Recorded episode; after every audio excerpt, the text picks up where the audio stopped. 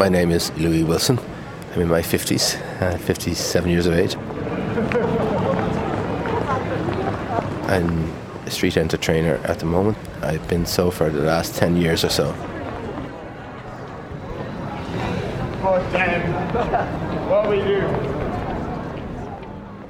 I was dabbling on the street in posters and things. When you're selling a product, strictly speaking, you needed a license. So I looked for something that wouldn't basically need a license.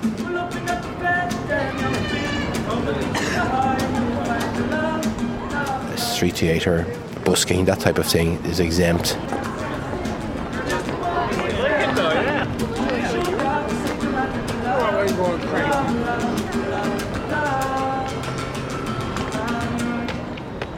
I had a look around and I saw a chap doing street theatre.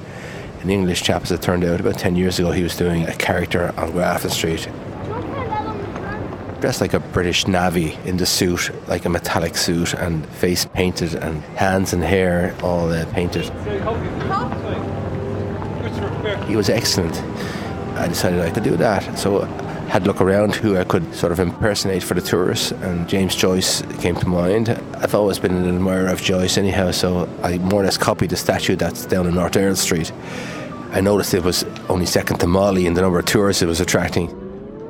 It be a good idea to pretend there were two statues, and then when the tourists would come along, start photographing you, suddenly you might become animated and touch them with a stick or something, and so it was a huge success.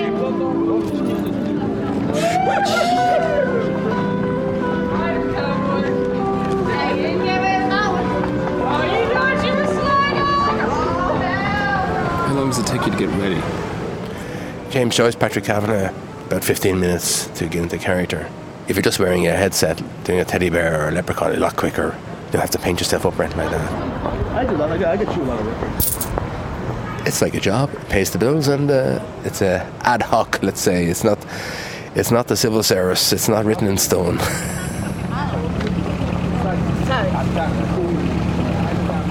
people sort of think you're there standing still all day, but they're only there for a few minutes. They're not there when you take a break. So uh, it's a bit of an optical illusion, really. You're not completely still, like for hours on end, maybe 10 minutes, 15 at the max. You know, after a while, you, you'll step down or take a water break and then start again. Because you really couldn't stand still for that length of time anyway.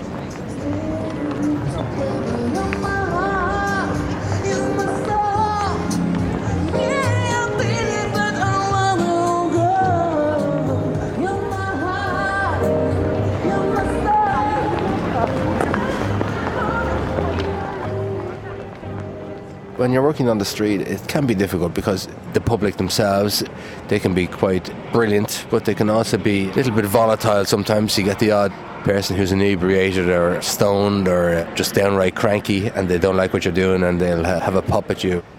I was knocked over once, knocked flat on the ground. I was on a plinth about three feet high. A couple of guys came along, thought it was funny, and I fell flat on my back. I was uh, pretty shaken, but shaken but not stirred. I was back up within five minutes. Another time I was doing the leprechaun, and another chap, a street impersonator who didn't like what I was doing or felt I was stealing his thunder, came along and attacked me and couldn't quite make out what he was saying. Sort of broken English. The gist of it was that this was his pitch and that I was trespassing, and I just tried to console him. But before I knew it, I was on the flat of my back with a crowd around me. I was punched, knocked to the ground, and uh, knocked unconscious for about 10 seconds.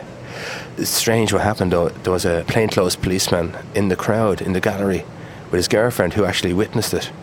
So the guy was immediately arrested and carted off. He didn't do it again.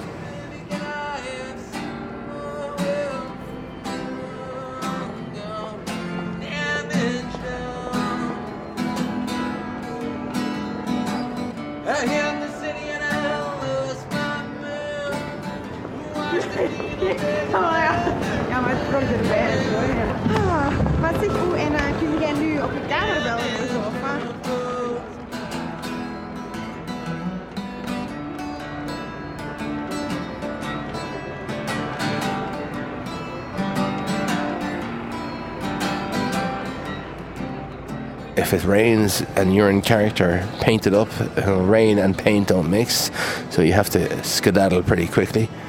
Then you have other characters coming along who might probably set up too close to you, maybe a band or a fellow street artist. So you have to sort of strike a balance with everyone so it's not to see each other's thunder sort of thing. There could be a charity collection going on nearby, so you just find somewhere else to go. Street performers and, and chaps that would be street trading, you get to know them from working the street. You obviously form friendships and uh, only this year, one chap, he was very active on Grafton Street. He ended his life through misadventure, and uh, we all went to the funeral up in Mount Jerome and celebrated his life. Had a few pints and wished him Godspeed on his way.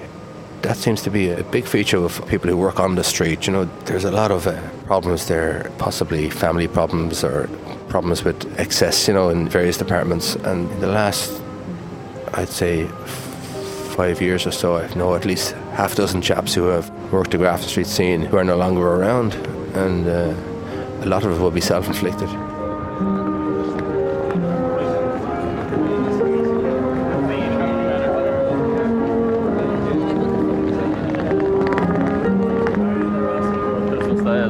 Whatever is happening in the city, I try to make a statement few years ago when the first Gulf War was about to kick off. I was very anti this war and I did a character based on the American British alliance.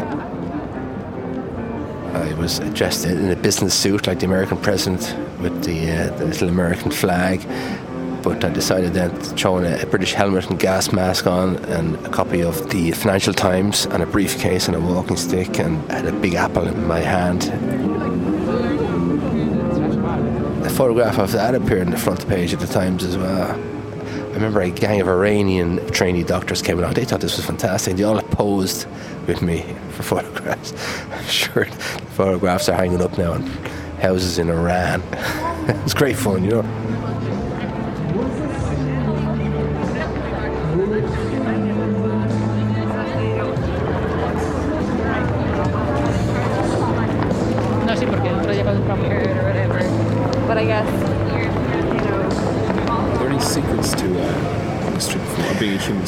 Yeah, the secret is not to react because you get a lot of situations where you could easily be in confrontation.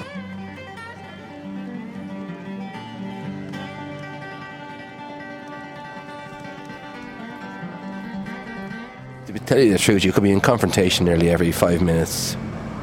There's no basic rules on the street. You just have to make it up as you go along. And if you keep reacting, you can't do it. So you just ride the storm.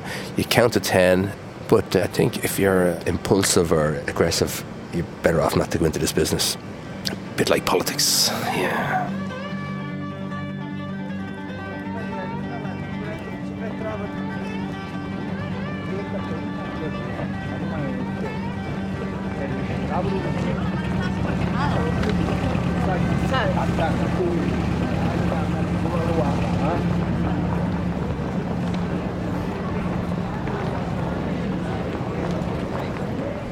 If you need to sneeze or go to the bathroom while you're performing?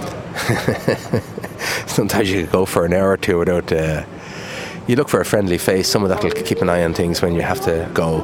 Usually, have a pub or a, a restaurant that will uh, allow you to use their conveniences. So basically, you have to wait for somebody to come along that you know, or perhaps a friendly face in the crowd that will just keep an eye. Because you have a lot of, maybe a couple of bags with you, And be careful that it's there when you get back. Or if you're in costume, maybe you know a lot of these costumes are quite expensive, so you have to be careful that they're still there when you get back. Sometimes people don't come along for two or three hours, so you, you just have to you just have to wait.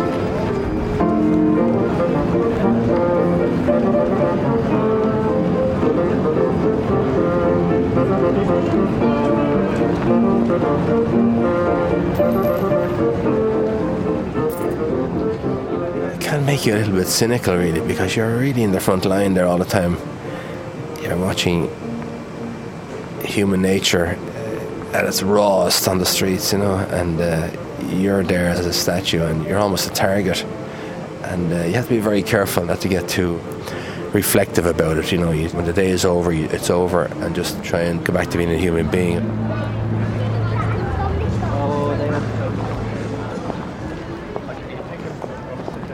the attrition on the body is tough, you know, the wear and tear. You're in an upright position, standing still, and uh, the human body is not really made for that. Lately now, a few of the old joints have started to get a bit rusty and you think they need to be oiled a bit more.